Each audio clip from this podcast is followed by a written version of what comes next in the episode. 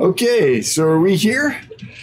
Hi, everybody. Hopefully, we're here. Sorry about that. It looks like YouTube changed my uh, my streaming key without letting me know. I've used the same key for like a year, so that was a surprise. Sorry about that. Glad we got it figured out on the fly, no less, and it only took four minutes. So if you're gonna have a technical difficulty, that's the one to have, I say. All right, welcome everybody. Glad you could be here. Um, sorry for the snafu at the beginning, but uh, here we go. Could everyone hear me that whole time? I wonder. No, it wouldn't be streaming at all, would it? I've got some cool stuff for you today. I think you're gonna like it. The first one is our giveaway, which is Panda Garras, which are awesome. But I have a secret I've been sitting on. Those of you that got the newsletter today know what it is a fish that people have been asking for for geez over a year was finally able to get some more in. So we'll be talking about those um, in just a little bit. But first the shipping report. Um, we are shipping out way more fish every week than we ever did before. Uh, i would say we've increased i would say about 50% would you agree random arms? Is 50% increased sales about right? Um, anyway it's growing a lot. His Random Arms got this blank look in his face like he was about to do math, so I'm just going to move on. um, so it's been really busy. So you will notice that there, I don't know if there's more DOAs or DOLs, as we call something that dies a few days after delivery due to the stress from from shipping. I don't know if there's more of them uh, or not than there were last year because I haven't calculated the percentage since uh, I think uh, September was the last time I did that. So I'll do that at the end of the year to figure out kind of that last few months. Um, but I, I, just want to reiterate that we're shipping a lot more fish. So if it seems like we're losing more fish, it's not uh, percentage wise, it's not more fish. So a couple problems we had there were and this is in the last two weeks by the way since we did not stream last week due to Turkey Day. Um, so there are two Stiphodon aureofuscus that arrived alive, but then um, did not do well for the person, passed away the next day. So we reshipped those, and the new batch is doing great. But we did have those losses uh, two weeks ago. Uh, we also that week lost a Calidiri rainbow, just one. Uh, no clue what happened. Um, and Today we found out we lost uh, L400 pleco. So those are the three species that we've had issues with um, in the last two weeks. The L400 got arrived alive um, and, and passed away the next day. They arrived yesterday and passed away today. Wait, would that be right? Yesterday was Tuesday. Yes, that would be correct. Um, so we have had a few losses. Um, and I'm sorry to those customers. I've taken care of them. Uh, everyone's getting replacements or refunds or what have you. And I I hate it when any fish passes away, but that's a total of three species, four fish, um, over the last two weeks out of I'm not going to count them, but but many, many, many fish. So the percentage of loss is very low. Um, but I'll always tell you when they happen. In fact, we are going to put a little ticker on our website at some point. There's a lot to do on the website, but um, where you can actually see the up to date, to the minute percentage of success shipping. We want to be always transparent about that. Um, our goal isn't like we want to be the best or anything like that because our, our, goal isn't to compare ourselves with other companies or other people. Um, what we're trying to do is be the place that fish would want to go if they could decide which fish store they ended up at. Um, so we try to do everything from the fish's point of view and the customer's point of view. We try to have good customer service. But that's the goal. It's not be better than anyone else. It's just do everything we can to make sure that the fish do well. So that continues to be our goal, and all the processes and procedures we do um, are to that end. And um, four fish in two weeks is more than I want, but percentage wise, based on the volume we're shipping, it's it's it's almost it's almost nothing. Not that a fish's life is nothing, but you know what I mean. Mathematically, almost nothing. Um, that's the shipment report. The giveaway is for some Panda Garra. Um, I picked them because they're doing amazing and looking great. And um, have been since the beginning. They're, they've been rock solid for us. And so, if you would like to win some Panda Garra, it'll be a group of probably three that I'll send you. I'll send them to you next week, probably Monday, maybe Wednesday. Just depends on how uh, crazy the shipping days go. I kind of like to do the giveaway. Um, shipments on days that aren't quite as busy if I can, so we all you know don't overload ourselves. But I'll send them to you next week. And to enter that, it's super simple. All you have to do is enter hashtag panda, hashtag P A N D A in the chat, and that will automatically enter you into the drawing. And later on tonight, we'll do a random drawing through Nightbot and see who wins some Panda Garra. So that's the giveaway. Okay, now for the really exciting stuff. Oh, I do have a shipping story I want to tell you. Um, we had a customer and, and, they said that I could share their name and, and tell you all the details. So I'm going to do that. The customer's name is John Larson, right? John Larson. And um, we shipped a batch of, let me, I want to make sure I get these dates right. A batch of Zebra Acara, a super rare um, cichlid that oh, is on a lot of people's bucket list, and we were finally able to get some, and a batch of albino threadfin acara to John. We sent them out on Monday, the 22nd. And we've had very few delays with the mail. When they are being delayed, they're usually arriving the next day, but almost all the packages are getting to people next day. A very small percentage of delays happen kind of randomly.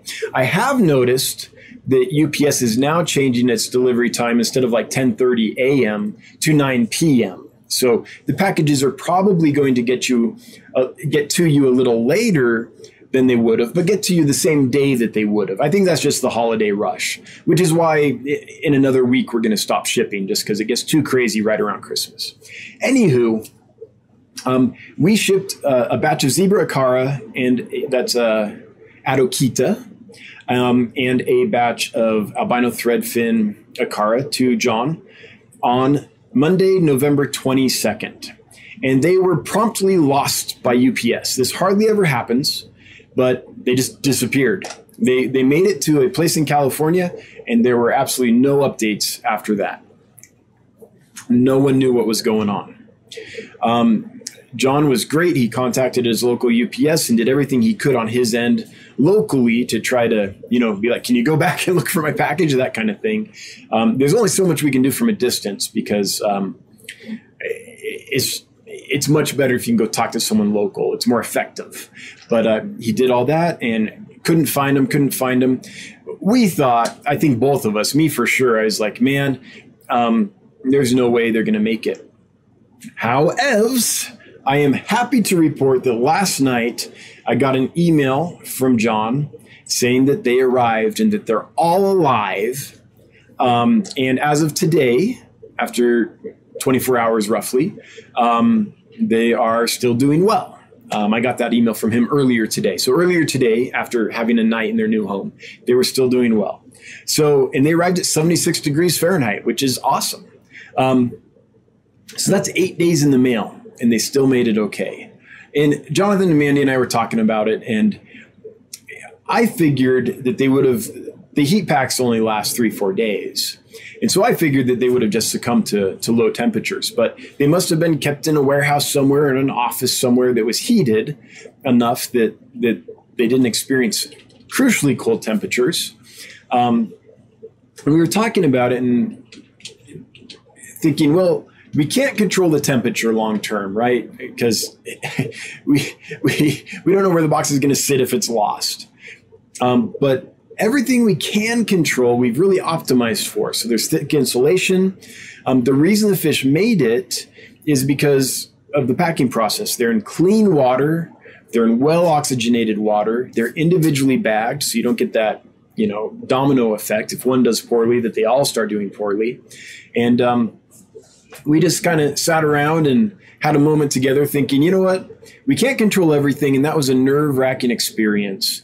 But as long as we truly do optimize to the fish's benefit on all the aspects we can control, then, then in case of delays, when they do happen, we've got a shot. Like, I don't know, honestly, I don't know of many other companies that would have even had a shot in a situation like that. So it was just really cool that that happened. So I wanted to share it. Um, every now and then, our attention to detail and all these, all the extra work and processes we have in place to to do this pay off, and they paid off big time on on John's shipment. So, John, thanks for uh, sharing that with us and telling me I could share it with everybody in the audience. Um, it, just made it worth it because the fish lived, right? And that's what it's about. And they seem to be thriving. Hopefully, they're going to do okay. So, every now and then something goes wrong, but we do what we can. And so, uh, yeah, okay. I think we've covered that. But it's a cool story. Um, I think I think always the idea is you know pack we pack so they can last three or four days. Eight's longer than any heat pack I know of that I could put in there and work with, but um, they still manage to come through okay. Every now and then there's a Cinderella story like that, so we got to celebrate when it happens. Oh, I had a super nerve wracking one today. We sent um, a group of six um, L236 super white plecos out. Uh, those are very expensive. $450 each, $430 each, something like that. And earlier today, it seemed like they had been lost, but luckily, uh, an hour, two hours ago, something like that, they were delivered. So it all ended up being okay, but there was a little nail biting going on. Not just because you never want a fish to get lost, but when you have that many dollars in a bag. I, I hate equating a fish's value to dollars, right? Fish are valuable just because they're living creatures that deserve respect. I think we all get that and would all agree with that. But when on top of that, there's, you know, a couple grand worth of the company's money riding on the success of this, um, oh man, that's nerve wracking. But luckily, it all ended up being okay. But today was a little keeping me on my toes for sure, watching that thing come through. Um, but that ended up being okay too. So almost always, you know, do what you can. It's going to be okay. All right. So now to something super exciting. We have a bunch of new fish that we're going to release on um, Friday. I'm trying my best to get pictures and everything so we can do proper listings. But even if I can't, we'll at least do a listing. Um, they'll be up Friday, Friday morning. Um, if there's a fish you want on the wish list, sign, uh, put your notification on the wish list now at dansfish.com. So you're notified because some of these will go fast. One of them that I'm very excited about, and the reason I haven't turned these lights off is I want to show you this if I can. Let's see if I can move my monitor. See those? Those are fish that people have been begging in some cases for for over a year. Those are the gold roseline barbs. We've got a very nice batch in. We have three tanks of them, so we, you know, we didn't shove them all into one tank. We have a sizable batch, and they're doing absolutely fantastic. They will be. Um, unless something goes horribly wrong, like suddenly they all develop some major disease tomorrow morning or something, which could happen. I mean, they're living creatures, but um, I don't anticipate any problems. They've been really, really good. They settled in very quickly. Um, we'll be listing those for sale Friday morning. So for everyone that's been emailing me and asking me and messaging me, trying to uh, get some, I've been trying. It took, I think, over a year to get these in again. So they're hard to get. Um, I'm a little picky about where I get them from, and uh, finally was able to get some more. So I'm very excited about those. Let me turn off these lights now. It's because they're so bright back there. Just left them on for a minute to show you. Um, now, for those that don't know this fish, we just released an article on them, and I want to show you how to get to the article so you can read up on them because there are a few things about them you should know. They're not a cheap fish, and they're a little different than your standard rose lines. They have they can have they have a propensity to certain issues that you should know about health wise, mainly with their vision and also with their color and how it changes over time. Um, and so before someone spends the money to get them, it would be good to take a gander at this newsletter so you're informed about your purchase. But if you go to dansfish.com and scroll down to the bottom, you can view previous newsletters the one that we released today for December about the gold rose line barbs is this one. Let's get you there. It's got a brief update here on the warehouse build. Just coming along. Look at that. Look at all that spray foam in there. And we're finally done. The exterior is done. The uh, the the building's dried in. But here's the roseline barb article. This is what everyone imagines they'll get when they order a roseline barb, but they're highly variable. And I, I go through all the variations. Um, I go through the different colors that they can come in as um, and how they can change color over time. We talk about the eye issues um, and some other things. So these are the fish. Um, and if you order them, they're you could get some that are more white, some that are more gold, some that have started to develop the uh, mottled kind of piebald brown coloration on them. Um, there's a whole variety of them. So if you're interested, please do look at that article so you don't spend the money and go like, what? I didn't know some of those turn brown over time. I wanted gold forever, right? I'd hate for you to spend the money and then be like, oh man, all disappointed and mad. Um, now, I, I, do, I'm very pleased with this batch because only, um, I think only like three have have eye issues that I can see. Um, so most of them, I think, are, are going to be fine. Now, the eye issues could randomly develop at any time. Perhaps I don't know the fish well enough to know if that's true or not. But they're two inches now, and so I think the ones that have the eye issues are going to have eye issues, and the ones that don't will remain, you know, without any eye issues. Um, if you don't know what eye issues they get, read the article. Um, so I'm, I'm pretty confident that these are going to do well for people as far as retaining their vision. But I, I don't know for sure if two inches is big enough to know that for the rest of that fish's life or not. But I think so. It's much better than getting the little one inchers and wondering if they're going to be okay or not. So anyway, super excited about that. Um, I did share that, right? Was I sharing the article? Oh, good. Random Arms says I was. Sometimes I flip back and I can't remember what I did. There's some other amazing fish coming in as well, or not coming in. They're here. They're going to be released for sale. Um, Black Tiger Dario, um, or Black Tiger Bat, sometimes people call them. Uh, people have been asking for a long time. We have a nice hardy batch of them. Scarlet Badis. I love this one. This is Epiplates. Um, the listing says sexfasciatus and they do look like sexfasciatus to me. But epiplates are a little hard to identify for sure. So just know that they're big, beautiful epiplates. Um, and they were sold to me as sexfasciatus. So I'll put I'll, I'll put that information on the listing. But until you get a real expert in there, and by expert I mean like has a PhD and knows the fin ray counts and has the equipment to do all the analysis. I'm not always sure exactly which epiplates I have. Um, got some Kyathit danios in, some more true Siamese algae eaters, some Chaupré, um, some Apistos. Well, we ordered our Borellii opal, and I think that's probably what they are, but they're small enough that they don't really have all their color yet. So um, this is what I ordered. They look similar to this. They look very much like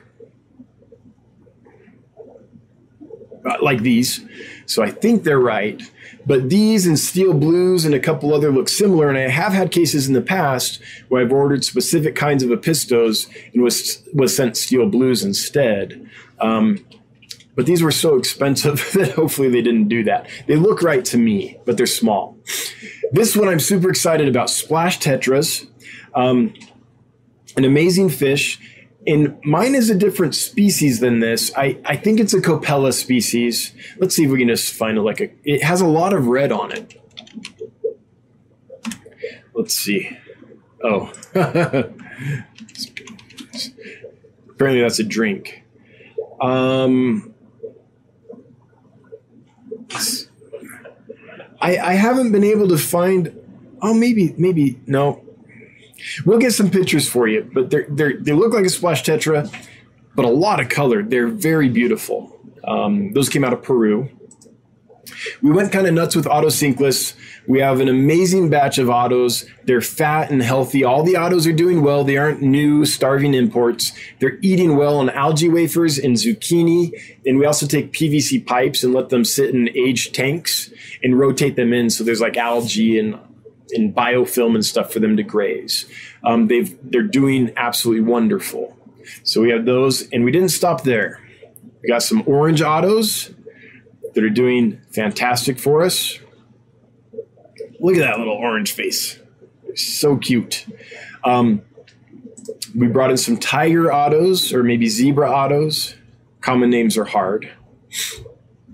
And we brought in some giant autos. So we went a little nuts on otocinclus, and each species is doing fantastic. We also brought in a new tetra that I've never seen before, never was able to get before. It's awesome. For those that don't know, before I introduce this, let me show you this. My favorite tetra of all time is Characidium rachovii, or rachovii, however you say that. The pictures don't do them justice. They're amazing. They're a hummingbird tetra, and this fin gets bright orange, the dorsal, and they get bright orange on the anal fin. Um, they're really pretty. I haven't found a picture that does them justice yet. You can kind of see the orange there a little bit. Um, they come from Uruguay, and so um, they can take cool weather. Here you go. Its fins aren't spread, so they're hard to see, but there's a lot of orange on all these fins. And they spread them a lot and they display a lot. They're very active hummingbird tetra.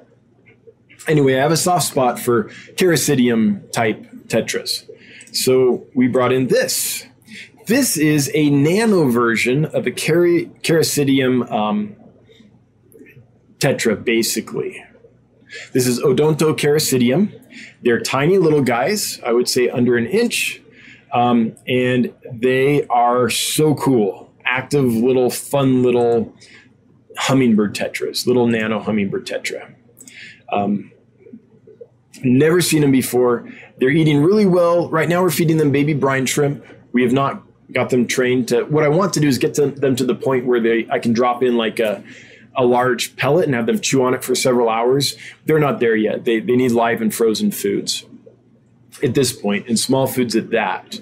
So don't get them unless you can provide that. I do hope to be able to transfer them in time, but it's gonna it's gonna take more work. They're not there yet.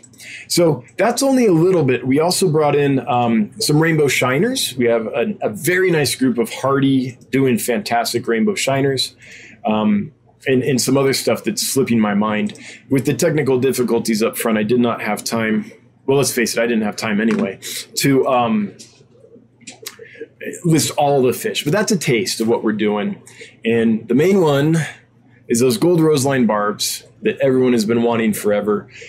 And they're good. Um, I don't think you're going to have eye problems. We're not going to send you any of the ones that have the obvious eye problems. So the ones you get, even if they're white, we have one that's pure white, but its eyes are dark and it can see just fine. It's eating just fine. Um, we have a, a, couple. It might be three. It might only be two. That the eyes are that that opaque, clear color they get when when they go blind, basically. And uh, so we won't send those. We'll save those for like a gimpy fish giveaway or something like that. Make sure that they're growing up and, and doing fine.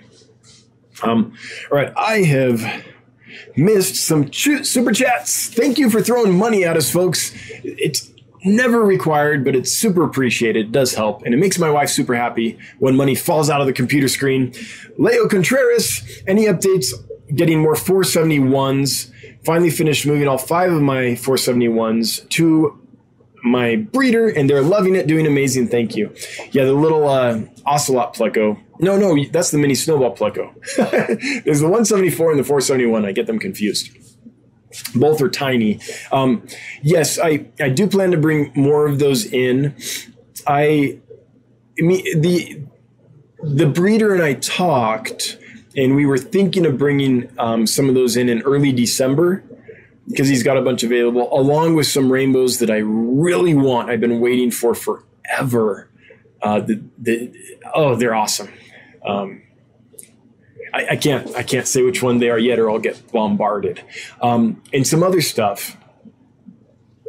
And with the craziness of the holidays and not knowing exactly when the warehouse is going to get done, I told him, uh, let's wait till after the new year. Um, when things calm down a bit, I didn't want him to get delayed with all the flight madness or freeze somewhere um, during that madness of the holiday. So we're going to wait a little bit. I, I know it sucks. Um, I don't like it either, but it's going to be better for the fish, and that's kind of our our north star. What's better for the fish? So, so it's going to be a little while, but um, I do hope to get some of them in along with the 174s and along with some other. Um, there's the opal pleco uh, or opal spot pleco, I guess. Some depends on how you say it. Um, I forget the L number, but he's got some of those. There's there's some stuff that I really want to bring in, but holidays are hard. Like, so we're for those that don't know. Oh, excuse me. Um, I did rush dinner right before this. Can you tell? Um, so here's our shipping schedule. Orders that come in after December 7th are going to wait till after the new year to ship. And the reason is if we look at a calendar here, if they come in on the 7th, we can ship on the 8th and get them to you the 9th. And if there's a delay, they'll probably still get to you on the 10th. They won't sit somewhere over the weekend, right? But if we start shipping here, this is too close to Christmas. This week is absolutely nuts, and this week is absolutely nuts. So UPS does a good job, but there's just a much higher likelihood of delays and things getting lost and misplaced the closer we get. So we are going to cut it off here so that everything gets to where it's going to go by the end of this week. So we aren't fighting. Um, so we aren't fighting Christmas. no one wants to fight Christmas. I'm sure there's a movie about that somewhere. So we have to make adjustments during the crazy time because of the cold if fish get delayed too long, you know, the odds are they, they might not make it, even though sometimes they do, apparently, like John Larson's order. Um, the Chubby Guppy throwing down some awesome hippo stickers. Look at these. These are cuteness. Look at those. Look at that. Along with his super chat. Thank you, Chubby Guppy. Um, I don't see a comment, so hopefully you didn't leave one. And sometimes it doesn't let me see the comments. I don't know why. Alexander, uh, I'm starting to get a cold, and uh, talking's hard. Let's try that again. I'm going to pretend I just saw it. Alexander! I still can't do it. There's the charm. I'm ready for my close up, Mr. DeMille. Alexander Engelhart threw down a $100 super chat.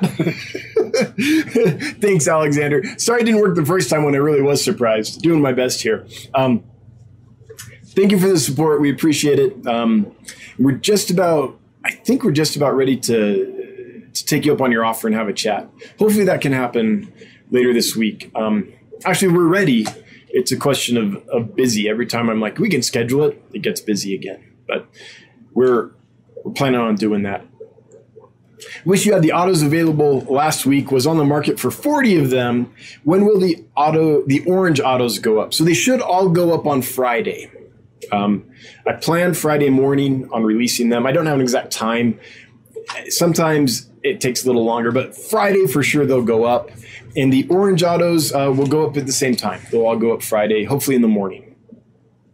And uh, yeah, the oranges are pretty awesome.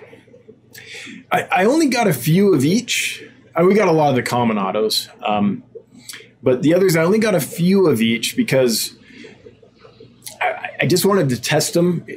That is a new source for me. This they, they're coming directly from Peru. Um, I haven't dealt with Peru in a long time, and this is a, a different provider. So heard good things um, and wanted to give them a try. So I only tried a few things. There's also a bunch of we brought in some really cool cories and stuff as well. So there's other things that um, I didn't have time to list up. Some of them we're still trying to identify because as cool as Peru fish are, the exporters do not label the bags.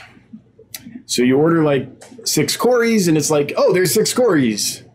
I don't know which are which. like I ordered, um, let's see here, was it Napoensis? I ordered a cory. I can't remember which species. Same species from two different locations because I wanted to see, you know, what's what. Not labeled. So it's like, well, I don't I don't know which is which location because they're not labeled and they look very similar. So um, I guess I'll just be listing those as the species without a location. But it, it's I don't know why you can't just take a marker and even put a number on the bag and then have a sheet where you can look up the number and see what you got. If you don't want to write the name, fine, give me a number, right? But it, it's a little tricky. But there are some amazing things going up. Some of them are going to have a picture and be like Corydoras species because I don't know what I got. So it'll be interesting. Chattanooga Ed, good to see you, Ed. I hope you're doing well. Punching me in the face with his fox cat. Thanks for the five bucks. And more than that, just nice to hear from you. I hope you're doing well. The red goateed wonder. That's how I always think of. oh, I have a cold. This is gonna be hard. Happy birthday to you. Happy birthday to you. Happy birthday to the Codfather. Happy birthday, Bob Kaler. Awesome. I just heard it was your birthday, Bob. Happy birthday. Congrats. Thanks for being here. This is how dedicated Bob is as a mod.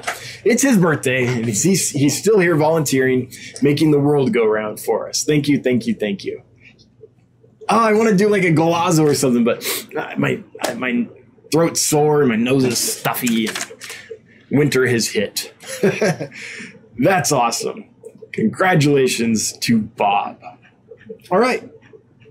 Well, I've gabbed on for 35 minutes about what's going on here. Now I want to hear what's going on with you all in your neck of the woods. So if you would leave a question or a comment, um, when you do so, for those that might be noobs here, if you would make it at Dan's Fish, it'll turn bright orange for me. See on the chat here, these bright orange squares. That's what I go for is I see these bright orange squares and I respond to those. Everything in between I imagine is just like, you know, chat amongst yourselves or not directed at me, but directed at someone else. So, um, to get a bright orange square, if you type the at symbol and then Dan's Fish, no spaces or anything, you'll see a list populate and you can click Dan's Fish and then that creates a big bright orange square for me. Makes it easy for me to see your chat, your question, your comment, what have you. So, um, uh, runny noses are so no fun, especially live on camera. But the show must go on. All right. So the first question comment I can see is Skull Aquatic saying it's Bob Kaler's birthday. Yes, it is. Awesome. Punchy Paints, happy birthday, Bob, the old man of the chat, the Codfather. I, I just love that. The Codfather. of the Tennessee Fish Mafia. Okay, Alician AS, any Sawbwa resplendens available. So for those that don't know, that's the um, rummy nose rasbora, not to be confused with the rummy nose tetra. Um, rummy, rummy nose rasbora. These are an amazing fish. They're super pretty, nice iridescent sky blue with these nice red scissor tips and a red orange to red. I've seen them bright red face. Yeah, I, I've seen them red, if not redder than that. It does happen. Um, they don't like it too warm. They come from Lake Inle, which is a very kind of neat, unique ecosystem, I would say.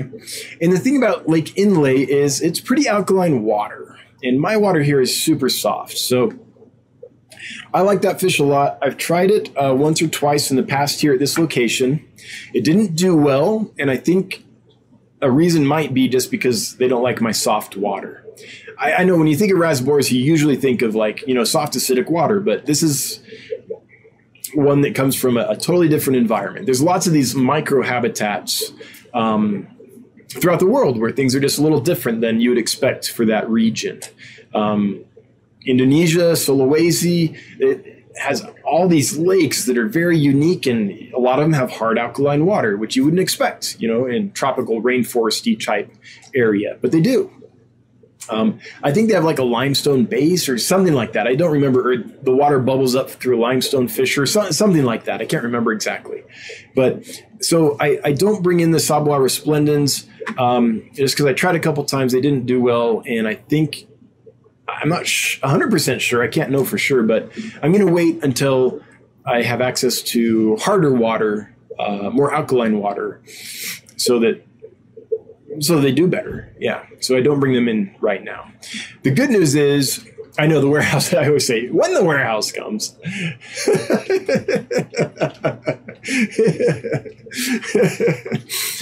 I'm not trying to equate the warehouse with the rapture, but I, I understand that I talk about it like that a lot. Um, when the warehouse comes online, we will have harder, more alkaline water available to us um, the, through the warehouse. So I plan to try them again at that point. I just don't think it's fair to the fish to keep trying when I already know my water isn't good, and I've tried them for them, and I've tried them a couple times, and they didn't they didn't like it. So, Kyle Aquarium Metrics, excited to hear you're getting in apistos. Do you have a source for Apistogramma? Apic- how do you say this? Oh, I always trip this one up. Apicaxis, by chance? Uh, maybe I'd have to look. I did order a few apisto species um, that came from Peru. The problem is they didn't label the bags, and ah, so hard to identify. So now that they're all settled in and through quarantine and stuff, I'll get some pictures. I'll send them to experts and see if I can get an ID. So, so I have some. I just don't quite know how to sell them because I don't know what they are because they weren't labeled. Oh, who's that? I saw someone says I have splash tetras. They are fab. On Audra Meyer, clearly, clearly a person of great taste. Uh, these are prettier than any. It sounds like I'm just trying to shill my stuff. I'm not. These are prettier than any splash tetra I've seen. Like the red on them is amazing. We'll take pictures. So maybe they're not a splash tetra. Maybe they're a different species of Copella, like one of the ones or closely related genre. It like spawns on leaves or makes the divot in the sand and guards them like cichlids or something like that. There's there's different breeding strategies than you would expect from a lot of those kind of Copella and closely related genre. Um, so I have to I have to get an ID. they weren't labeled. Jennifer Weaver. Question I have a six week old spawn of a Apisto abacaxis. There you go. We found a source. One of the fries an albino. Wow. I'm tempted to move it to a small tank to grow out with less competition. What do you think? I think this is a case where I would need to do some real observation. Um, I think what I would do is closely observe the batch. Is the little guy keeping up with everyone? Is it eating well? Is its weight and size kept keeping up with everyone? Is it doing just fine?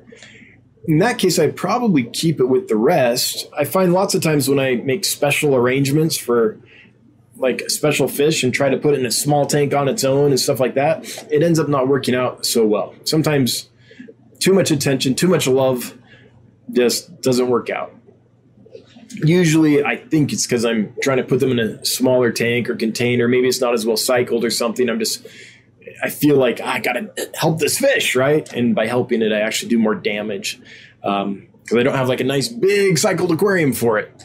You know, it's one fish. So I, I understand uh, why we do that. And generally, I try not to unless I need to. So I would I would observe and if you find that it's not keeping up, it's not eating well, it's getting picked on, it's um, it's not growing as quickly as the others, maybe maybe you should remove it. That's interesting because abacaxis are not they're not farmed in large numbers or anything. I don't think. I, am not the world's expert on apistos, that's for sure, but I don't see them regularly on like farm fish farm lists or anything. So um, yeah, I wonder if that's like a from the the wild line, like recently from the wild fish, and you get an albino. Although that might be one that's coming out of the Czech Republic, in which case I'm not real surprised there's an albino. I can't remember. Sorry for the sniffles, guys. I know it's gross, but it's better than having it drip out my nose. Sandy Farrell, the Gimpy Angels are doing great. Awesome! Goal! Pretend I did a golazo there. I'm glad you enjoy them. It it always makes my heart happy when when we can uh, you know help help the gimpy fish find loving homes and have a good life, even though they're gimpy. Here's to the gimpies. Not one do. Can you mix different otos? I wouldn't. Um, I've never tried it. You might be able to. they don't seem super aggressive to each other or anything. Um, I just, I guess, uh, I guess it's an aesthetic thing for me. Some of these are really hard to get, especially in good shape. Otos are notorious for coming in starving, sunken belly, full of parasites, lots of problems. Um, so I just wouldn't want to risk it. I guess part of it is their rarity, how hard it was to get them, and how kind of new they are to to me to caring for them. That I don't have the confidence that I personally would mix them. They're all in a tank all by themselves. Um, but it's not to say that they wouldn't get along okay. I think personality wise, I haven't seen any jostling or competition. So it might be okay. I, I probably just treat them a little too precious. Again, hopefully I don't kill them with kindness, but um, I haven't mixed them. So I don't have any firsthand experience with that. Leo Contreras, worth the wait. Awesome, Leo. Yeah, they are, they're great little fish. Hoon Aquatics, new rainbows? Yes, Hoon, but you've already got them. Um, you lucky, lucky son of a gun. They're one you already have, but I've been trying to get for a long time. Okay, chat just jumped, so it's going to take me a moment to figure this out. Oh, wait, did I miss one? Hang on, I just saw forest. Oh, this makes me think maybe I missed a fish that didn't do well in the shipping report. What was it? Oh, it's a fish that did well. We, we made a mistake. That's right. So we check, I swear, we have this almost fail safe option, I guess. Um, we have all these checkpoints. So we check the fish a minimum of three times. We check it when we catch it, we check it when we change the water we check it when we seal it in the bag, and we usually check it when we put it in the box. At least three t- times, often four. So we're looking at the fish really carefully. We want to find problems before they leave. And we're pretty good about it. I mean, it, we miss stuff occasionally. We send a, a batch of pygmy corydoras out, and um, one of them ended up not having an eye. Like one of its eyes was missing, and we totally didn't see it. Every time we checked it, it must have been facing one way. Just, I know the probability is low, but it happens occasionally. Um, and we missed it. So, I, Forrest's uh, super chat there made me remember that. So, Forrest, thank you so much for the super chat. $10 Gimpy Fish Adoption Fund. And hope all your fish are doing well. Swamp Thing, good to hear from you. Hope you're doing well, Swamp Thing. Let me buy you a large cappuccino at Andy's. If it's too cold to leave the house that early in the morning, um, for 20 packs of ramen noodles, I have a choice. I can spend it on a luxury cappuccino or 20 packs of ramen noodles. That's a lot of dinner. Thank you. Thank you. Yeah, ramen wages for sure. And we're keeping it that way until I should say this. So well, I already mentioned a little bit earlier. The business is doing very well. It's growing super nice, nicely, super quickly. Um, we have good help. Mandy's amazing to work with. Um, Jonathan, I, have always known as amazing to work with because I've worked with them all my life, pretty much. Um, and we just found um, another person, a customer happiness officer, to help us out more. They should be joining us in January. So it's growing, things are doing well, but we're still not taking out any more of the business. We are still on ramen wages, and that's on purpose. Um, we've all we all talk about this as a team, and we've all agreed that is as long as we can, we want to put the money back in the business. Um, there's still a lot of expense and things that are needed to actually move in and get set up in the warehouse. We've got we, are pretty well covered, but um, we we want to not uh, go in debt or anything like that. We want to operate in the black. And then we have big plans. Um, we in a, in a couple years we want to expand and more than double the size of our warehouse, and that's going to take some funds. And so we're we're living very lean, so we can fulfill the dream. And and happily. Um, everyone here at Dan's Fish shares the dream. We the, the vision is clear. We know what we're doing. We know where we want to get. And so it's going to be ramen wages for a while. So thanks for the 20 packs. Appreciate it very much.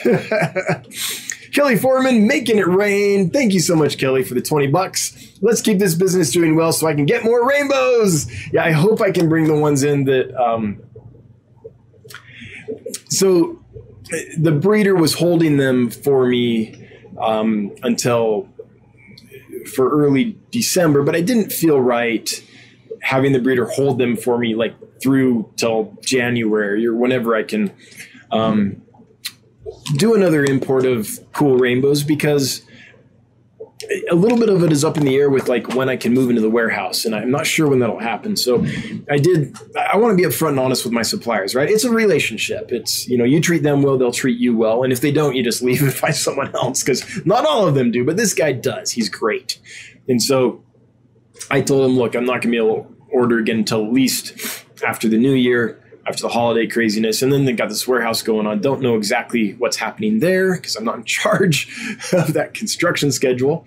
Uh, much as I bug them, you know, I don't have any real uh, power to make that go quicker. So, um, so I did tell him, you know, I, I, plan on getting more as soon as I can, but it, it'd be ridiculous if you held them for me for too long because he was already holding them for me for like a month. So it wasn't fair to him to have to have him. Oh man, I'm sick.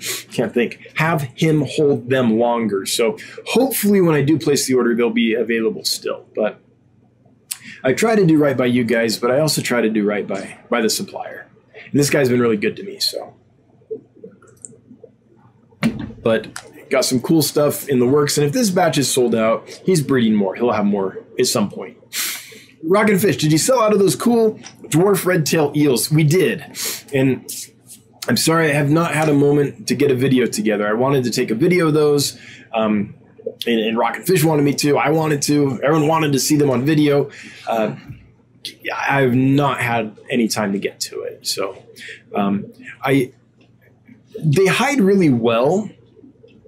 So once we've caught all the current orders, we'll take a close look and we might find some more, you know, hidden in the plants and stuff. But um, but as far as I know, we're sold out at the moment.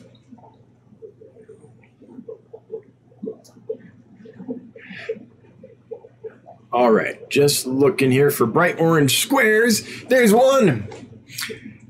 Kenneth Garland, do you ship with heat packs to cold weather states? Because it's snowing here. Of course, Kenneth. There's no no other way I know of to do it. Um, it's I'm in Wyoming. It gets negative 30, negative 35 here at times during the winter. So yeah, we definitely use heat packs. We ship year round. We the only times we don't ship are close to the holidays because stuff gets crazy.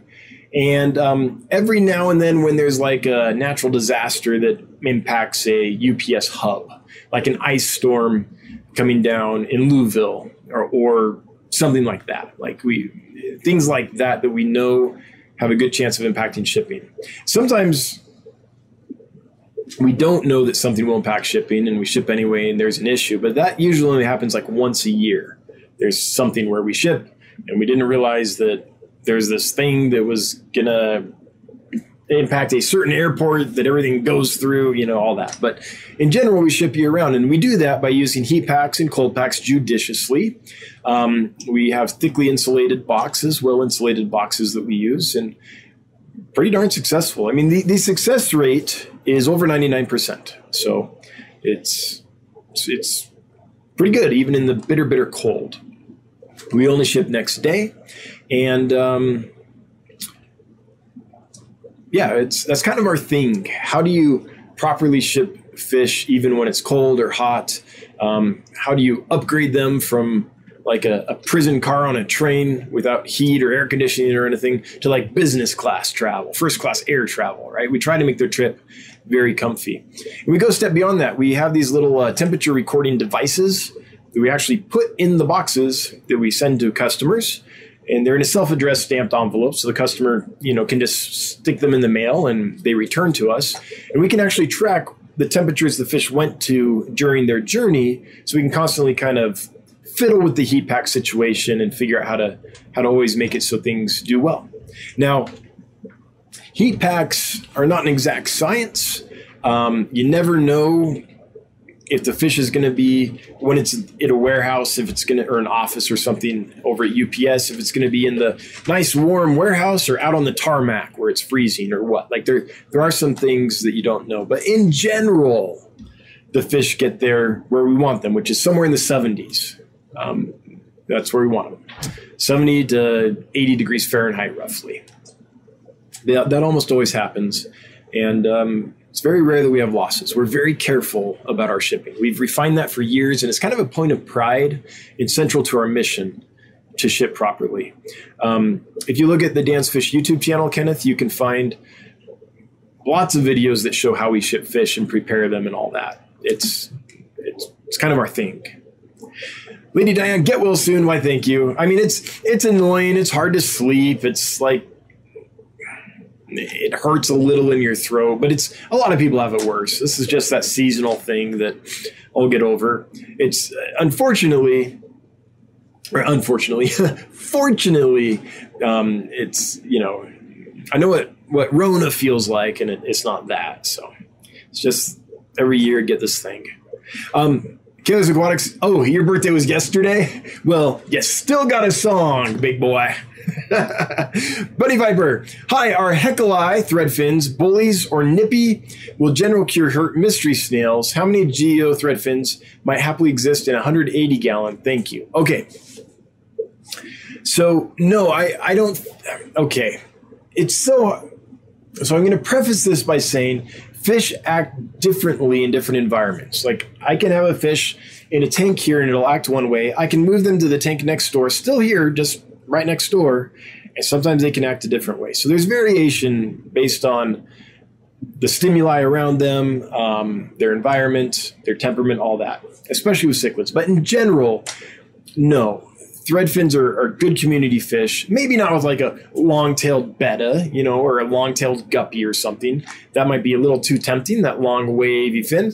But the thread fins themselves develop pretty long filaments on the fins. That's why they're called thread fins. And um, you know, there's for for a cichlid, they're very peaceful. I would I would equate their behavior to something akin to that of like a geophagus type fish.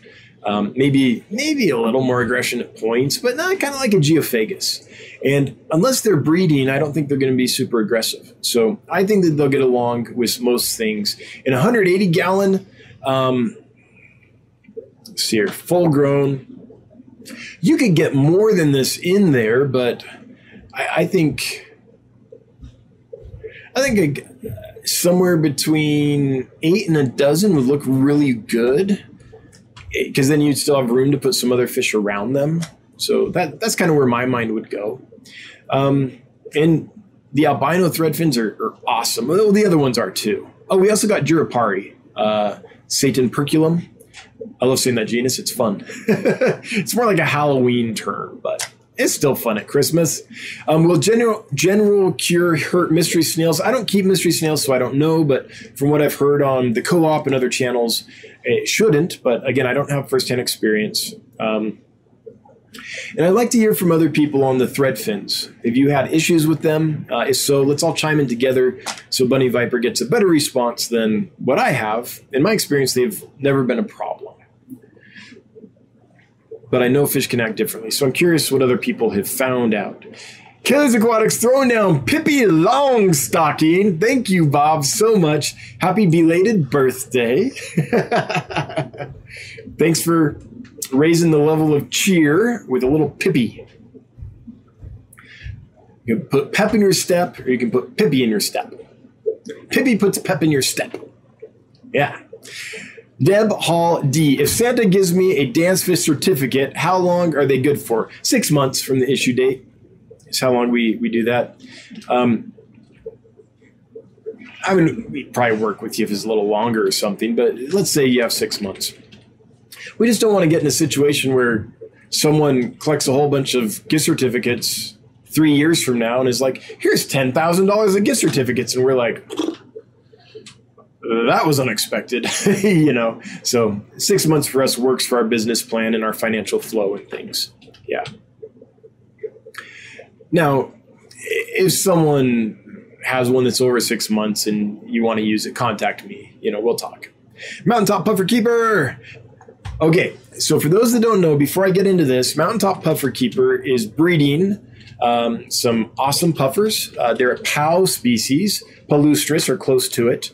And um, we get a weekly report on how they're doing, which is awesome. So the report this week says Pao CF palustris going strong, 10 white worm eaters, putting away little more than their body weight in food per day. Woo! They're going to grow so fast. Day 38 now, about three fourths inch mini adults in all behaviors. That's awesome.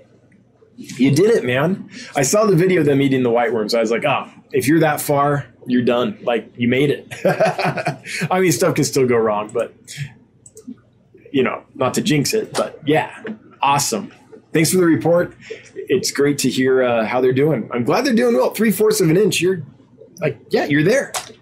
Maria Z throwing down a $10 super chat and saying, thank you. Maria, thank you right at you. Right back to you. We appreciate you as well. Thanks for being here. Thanks for being an awesome mod and supporting us in all the ways you do behind the scenes and in the chat. We appreciate you. That goes for all my mods. Thanks, mods, for modding. Shout out to the mods.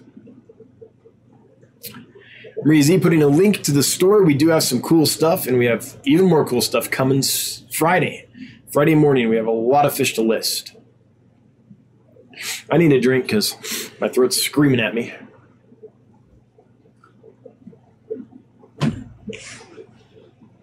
Oh, if the gold denison barbs were to turn brown, does that mean they revert to the regular wild type coloring or does it actually turn a darker brown? It's a darker brown. In fact, Jonathan and I were discussing today, that's Random Arms, aka Get Gills for you. Um, for you that might not know, um, we're talking today and trying to decide if we should call it brown or black or like olive brown. It's it's a real dark like charcoal. I don't know. It's a real dark brown or maybe a a charcoal color, maybe a black color, a little green hint to it. Maybe it's a black olive color. Anyway, it's it's darker than your normal rose light. So let's see. Where'd he go? Where's Fu Manchu? Fu Manchu is not out right now. Um, that dark stripe on there, let me see if I can show you this.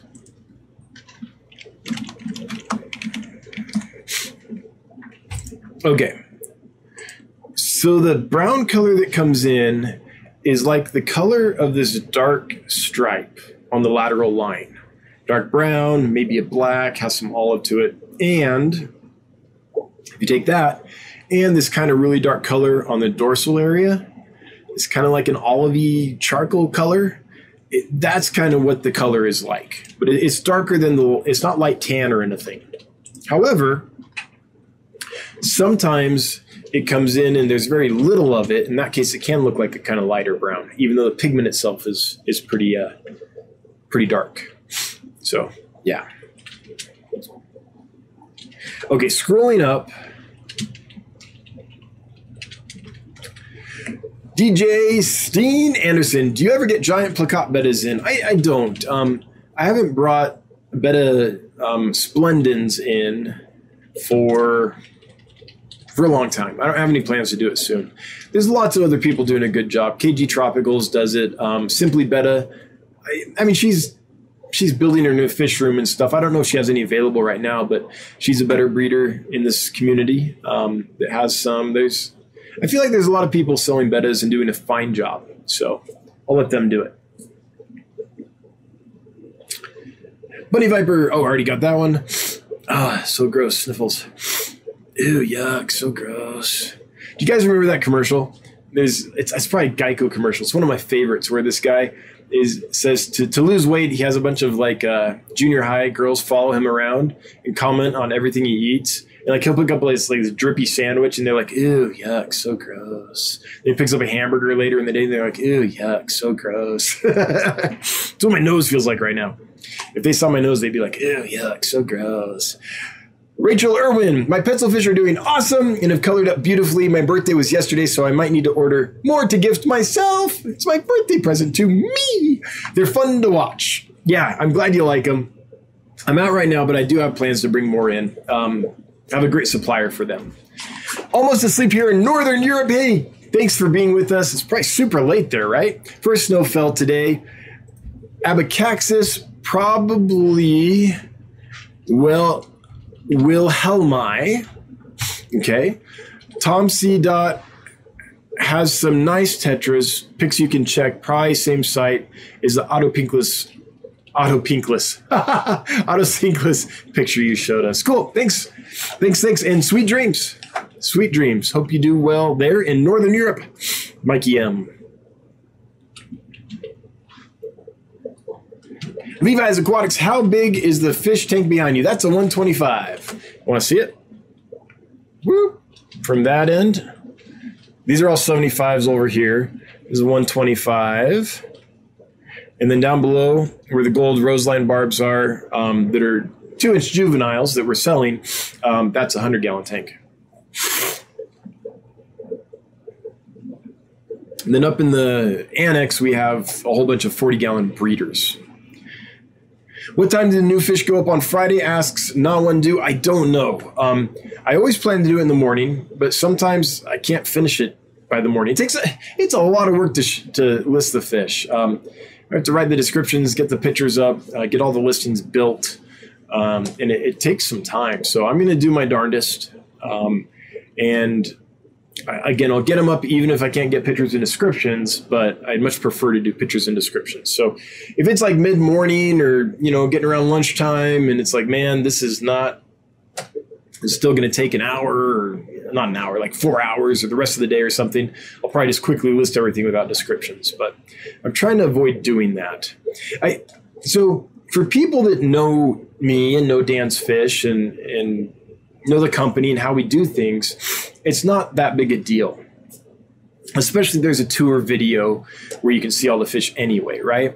But to grow the business, we have to bring people in that don't know us, that don't follow us on YouTube, that don't even know that there's a tour video and things like that. So let's say, yeah, so when, when someone comes and meets us for the first time, we want to put our best foot forward, right? We want to make a good impression. And just a list of fish with prices and no sizes or descriptions or anything, that's not a great impression for your first time coming to dansfish.com, right? So we're trying to avoid that. Um, sometimes it happens just because we only have so much time in the day. We try to prioritize correctly, but um, sometimes other things take precedence. So it's basically fish care is number one, or the fish doing well. And then the other thing is customer service or the customer is being taken care of. Like fish number one, customers number two. Sorry guys, but the fish kind of have to be number one because if the fish are doing well, your order will do well, right? And then customer service. And then after that, we can get to everything. So like listing new fish and making new videos one day, maybe, you know, all that stuff. So I really don't know. Desert, I'm so helpful. Sorry, not not one do. Um, Desert Flower Keeper. I'm saying that wrong. I don't know. Na one do. Wasn't there? I can't remember. Desert Fish Keeper, not Flower Keeper. Any recommendations for my 75 gallon planted tank that would go well with Angels and GB Rams?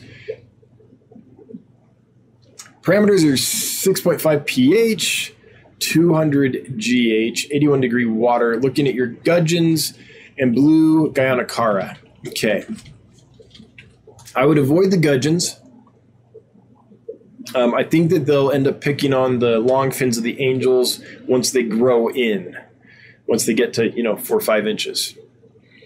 Um, the blue Guianacara are probably safe, but they're going to take the same um, niche in the aquarium as the GB Rams, so that'll get crowded down there on the substrate. I think you need something up top.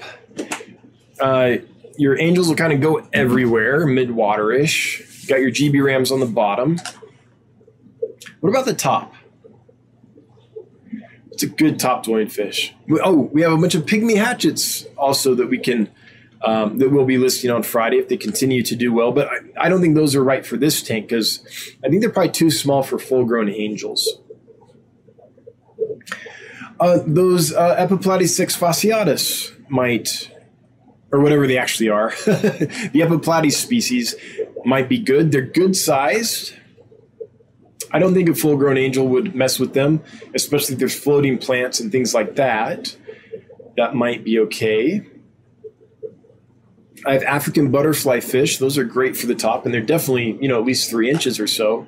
So those would probably be okay. Nice top dwelling fish. I think that's it. I think the mission, should you choose to accept it, is is to find it, something for the very top, and like truly a top dweller, something that'll stay up there.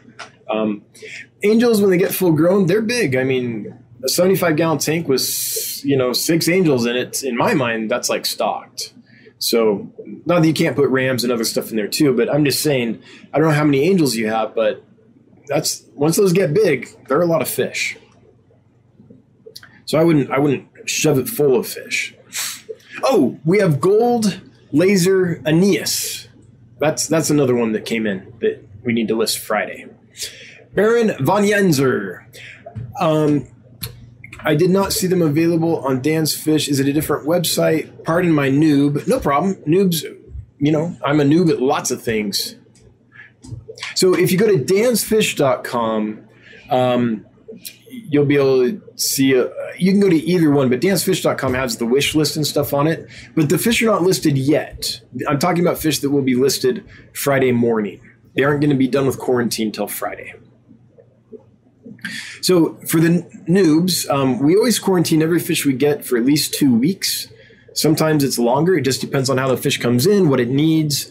Um, we work with an aquatic veterinarian if anyone's having trouble to you know make sure that we know how to take care of them and they get a clean bill of health and all that. Um, so we we take our time. So it's not like we get fish in and just sell them.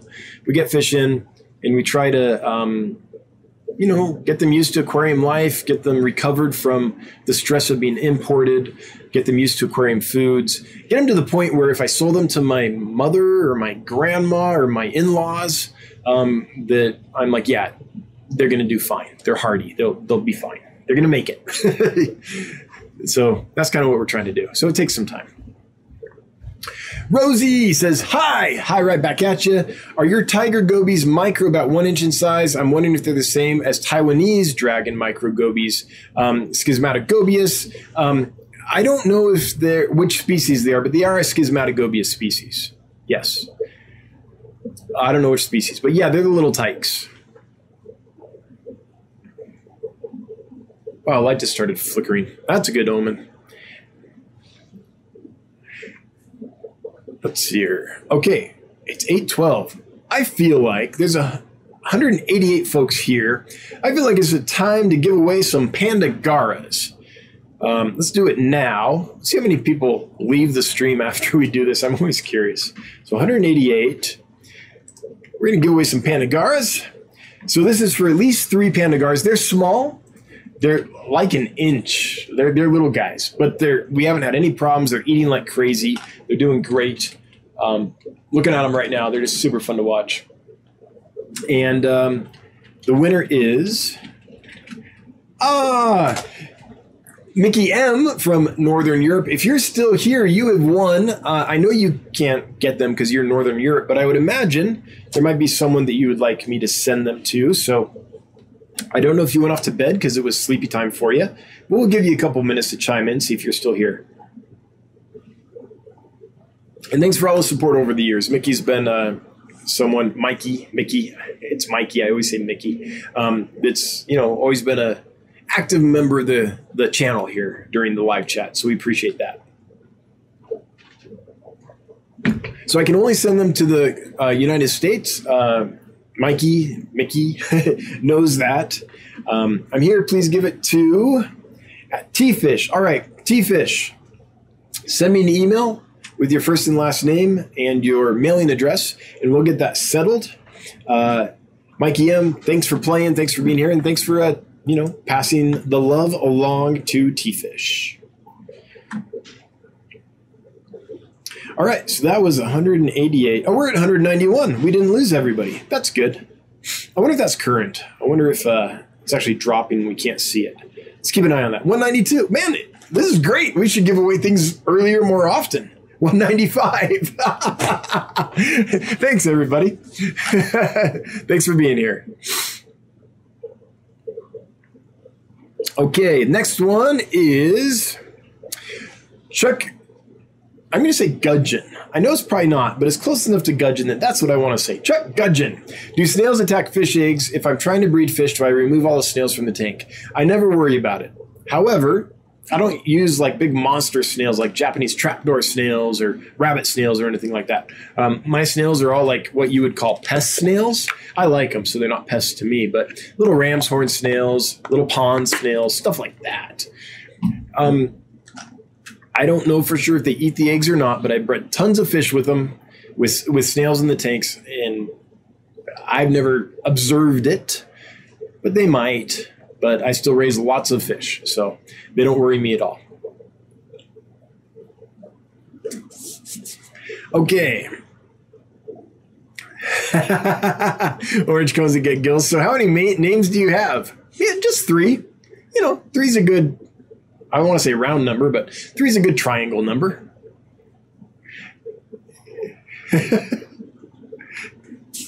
You'll know you've made it random arms when you have like 30. oh, hang on. Chat jumped, so I'm scrolling here to see people's comments and questions. Okay. Bob Purcell. Bob, good to see you. What minimum tank size do you recommend for the Roseline bar? So, I kind of never recommend minimum tank sizes because I feel it's dogmatic and everyone has their own opinion on it. So you say one size, you make half the internet angry. You say a different size, the other half gets angry. What I would say is that's a fish that gets four or five inches is a fairly rapid swimmer. So it needs room to swim. It's a it's an active fish of size. So whatever that means to you. I've had great luck keeping adults in 75 gallon tanks. Those are four feet long. Um, I've had great luck in the six feet tanks as well, the two behind me. Um, they seem to do fine in those. As far as whether you want to go lower or bigger than that, I'll leave that judgment call up to you. Um, but four to five inch fish and quite active. Baron Jan, uh, I want to say Jan Weiser, Von Yinzer. Thanks I was thinking I was missing something. I really appreciate the response and the dedication that you show with that sort of procedure. Yeah, I mean, that's that's our whole thing. That's the reason we exist. Orange cones. When are they going to change the Denison barbs to Danison barbs? Orange cones. One day we're going to sit down, have a meal together, and we're going to crack up so hard for the entire dinner. Like. Kratel Half Moon, could you briefly explain explain any quarantine method for bettas or guppies? Do you observe or dose meds immediately? Yes and no. So it used to be that I treated every fish that came in for two weeks. The first week was always antibiotics, salt, kanamycin, and nitrofurazone. The second week was anti-parasite medications, Ich-X, metronidazole, Prazi, and then between the two, I do like a treatment of levamisole. And then at the end, I would do it as well. So I was shotgun, like, and I had good success with that. I'm not going to lie, it, it worked great. However, now that I know my suppliers better, I'm starting to learn what to expect from which suppliers. And I'm working with an aquatic veterinarian who can actually identify what's going on with fish that come from certain suppliers. So I know next time I order that fish from from that supplier, uh, how to treat it. So if I'm getting fish from a supplier and there there's no issues, then basically I know I don't have to treat those fish prophylactically. I will if something develops, but I don't have to do it prophylactically. If I get fish from a supplier and there's an issue and we can identify it with our veterinarian, then I know next time I order that fish, I will prophylactically treat with whatever medicine targets whatever problem was identified. So it's getting more scientific now um, instead of just the shotgun approach. But that was the shotgun approach that worked for me. It worked for me for many years when I didn't have the resources um, to, to work, you know, closely with an aquatic veterinarian. Um, one week of kanamycin and nitrofurazone, then the next week anti-parasite meds. However, I will say the only reason that worked is because I kept the fish for the first week at least in a hospital tank, a sterile hospital tank. I mean, I scrubbed that thing out. There was no algae, there was no mold, there was nothing. That was a very clean glass box um, that I would start fresh every week. Antibiotics are really tricky if you're in a bioactive environment, especially antibiotics like kanamycin and nitrofurazone that treat gram-negative bacteria. Um, gram-negative bacteria are what cause Aeromonas and columnaris, which are the two most col- columnaris, the most uh, common bacteria uh, that cause illness in our aquarium fish. Um, so that's why I would go with those to start prophylactically. Um, and I do it for a whole week because you don't want to. It's like when you take antibiotics, the doctor always says finish the whole seven days or 10 days or two weeks or whatever it is. The reason is first, so you get you don't stop when you just start feeling better and have a latent illness. But the other reason is more altruistic. It's so that we don't create superbugs. We don't build immunity in these organisms. So, you know, treat as you should. Um, if you have a s- sterile hospital tank, it works well with the antibiotics. If I did not have a sterile hospital tank, what I'd probably do is get as much mold out of the tank as I could, um, clean the filters, I'm not saying sterilize them, don't kill your cycle, don't kill your nitrifying bacteria, but get all the junk and mold out. And then I would do the co op trio, um, which is General Cure, Ich-X, and um, help me out here, erythromycin. The reason I would do that is those are less likely to kill your cycle. Um, but those only treat gram positive bacteria. The erythromycin is a gram positive uh, agent. So it'll help against gram positive bacteria. And most of the illnesses that we have in aquarium fish from bacteria come from gram negative type bacteria. So it might not be as effective, but um, if you have issues whenever you bring in new bettas or guppies, um, it might be worth trying whenever you can, though, I'd have a separate tank, like your little hospital tank or whatever, so you can experiment, learn, and get to know these uh, chemicals and their impact. I would just hate for someone to like go to their nice show tank or whatever, all planted, nice settled ecosystem, put in medications, hoping to help their fish and end up like crashing the whole environment. You can get big issues. You can get the whole cycle crashing. You can get ammonia spikes like crazy. You can kill off so many bacteria and protozoans that you cause a, a vast shock to the whole system. There's lots of things that can happen. So if you're if you're going to prophylactically treat with medication, especially antibiotics, I would highly recommend a hospital tank. Um, and if you're going to do anti-parasite medications that that kill protozoans, so these are Ich-X does that. Um, metronidazole does that. Uh, does that. Most of them do. Um, I would decrease your decaying bioload as much as you can, all the mold and all the dirty stuff out. The reason is when you do that, you're removing a lot of those protozoans, a lot of those bacteria.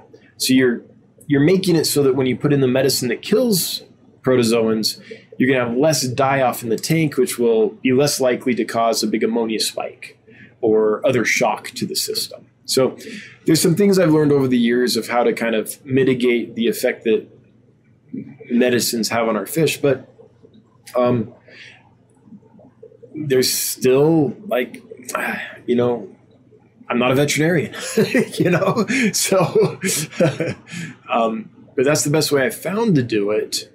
In my limited experience and limited knowledge, and be totally unqualified to, you know, diagnose or prescribe or anything like that is have a separate tank to do it in so you can learn without wiping out your nice big show tank. Um, anyway, that's my thoughts, Crown Till Half a Moon. Leo Contreras, get Gills any German black rams? We don't have any. Um, our water system is not warm enough to do that. Although there is one tank in the garage that is getting pretty warm uh, because we set up a new two new racks in the garage. We just needed the space so bad, and one of the tanks is up top and right under one of the the vents from the heating system. So that one's starting to sit at about 83 degrees. If it stays there long term, maybe I can get some rams and put them up in there. It's a thought.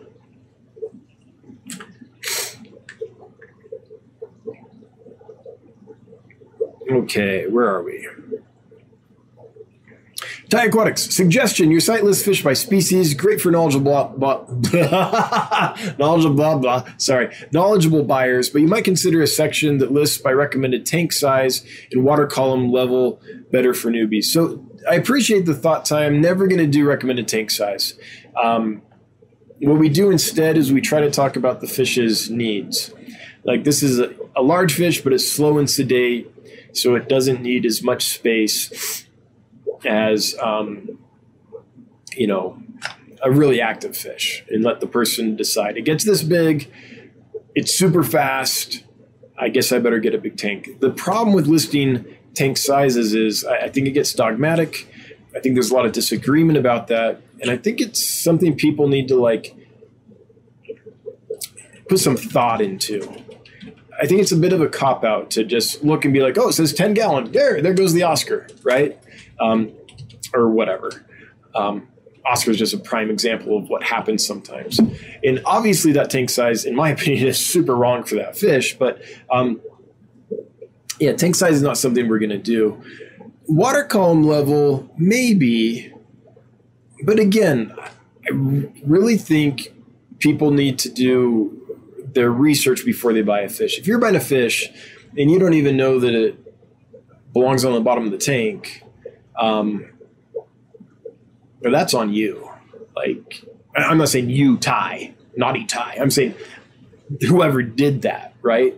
And, you know, when you're a noob and learning, I get it, but I can't be all things to all people. Like, I can't be seriously fish and fish base and all these informational sites and a store. The moment I try to be an informational site, um, I have to list all the information. if I miss something, that's bad. So that's kind of how we handle it. Um, but I, I, appreciate the thought. Um, I hear you, but we've we've actually decided not to do that. We put some thought into it. Okay, where are we at? Okay, we've got four minutes. We can do it. Oh, chat jumped. No, go fast, fast, fast. Looking for the next one. Okay, hang on, hang on. Hang on. Mr. Maris, I love you. Oh, I love you too. Rita R, a little while ago you mentioned some place that sells bettas. Could you share those names again, please? Yeah, so KG Tropicals, KG Tropicals. Um, you can also find them at keepfishkeeping.com, I think. Um, Simply Betta is another one. And then for wild type bettas, there's uh, what's it called? Is it called Blackwater? Uh, there's a site that specializes in wild type bettas, but I've forgotten the name. Rita, I'm sorry. But I started KG Tropicals. Um, and anyone here, if you sell bettas, and I don't mean like flip bettas, I mean like you take care of bettas, maybe breed them and sell them. If you would chime in, let Rita know. That's fine. Three minutes. We got one done. Let's get another one. Baron von Yinzer. How will the Roseline Denison Barbs do in a tank with angelfish? I've done that combo and they did great.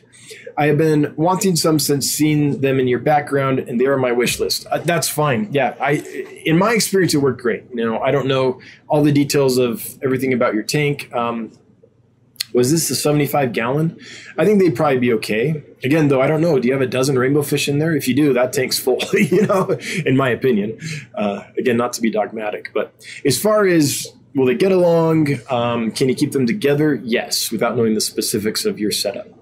Now, I will say, anytime you put a, a new fish in with an angel fish or an, another cichlid, it helps to turn off the lights, maybe distract the angelfish with food or something, and then release the new fish because angelfish and lots of other fish, as soon as a brand new fish goes in, if the brand new fish is like darting around, you know, confused like they can do when they very first go in a tank, they don't always do that, but sometimes they do.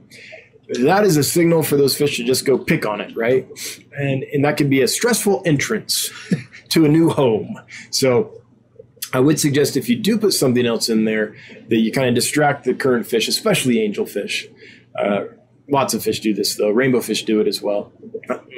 Most fish will, and uh, and then give the guys a chance on the corner with the lights off where maybe they aren't seen as well. You know, buy some hiding spots, let them go so their entrance is less stressful.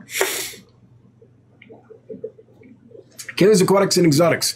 Do you have an updated forthcoming quarantine vid? Um, I'm thinking about that, Bob. I, I want to do one. Sorry about the sniffles. This is so gross.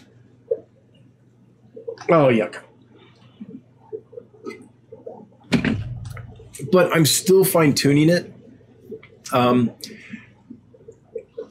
you know, we're working with the aquatic veterinarian. We're learning more. The other thing is we're about to go into the warehouse, and with that flow through system, that might change some realities for us. So I, it's not settled enough right now. I think to do a video that would be that I'd be confident in yet. But yes, it's something that I do plan to do and when I do it, I'll, I'll talk about you know how I did it in this situation and then in this situation. And now that we're here we're doing it this way. And you know talk give people different scenarios that they might find themselves in or be able to pull from. So I, I do want to do something about that. It's 8.30 we be done. All right folks we're done. Um, I do want to thank my moderators for being here. I do want to um, Oh, what do we got? 162. That didn't drop too far. That's not too bad. From 188 to 162, not too bad. Anyway, I want to thank my moderators for being here and doing what they do every week. Thank you. Appreciate each and every one of you. Uh, thanks to everyone that dropped money on the table. Hey, we got another one. Danikin Aquatics throwing down five bucks. Saying great stream as always, Dan. Thanks, brother. Right back at you. Danny and Kenny E. Appreciate you both. Uh, and thanks for the super chat. Um, from you and everyone else that left the money on the table. It's super helpful. We're a startup. And um, it all goes back into building the dream, getting that warehouse going, getting everything we need, building up. You know, just I can't wait to get our new our new team member here and, and going. It's gonna be so helpful. I'll finally be able, I hope, to have time to make videos. can't wait. Um, anyway, thanks. Thanks everyone that was lively in the chat, had questions and comments, and, and participated.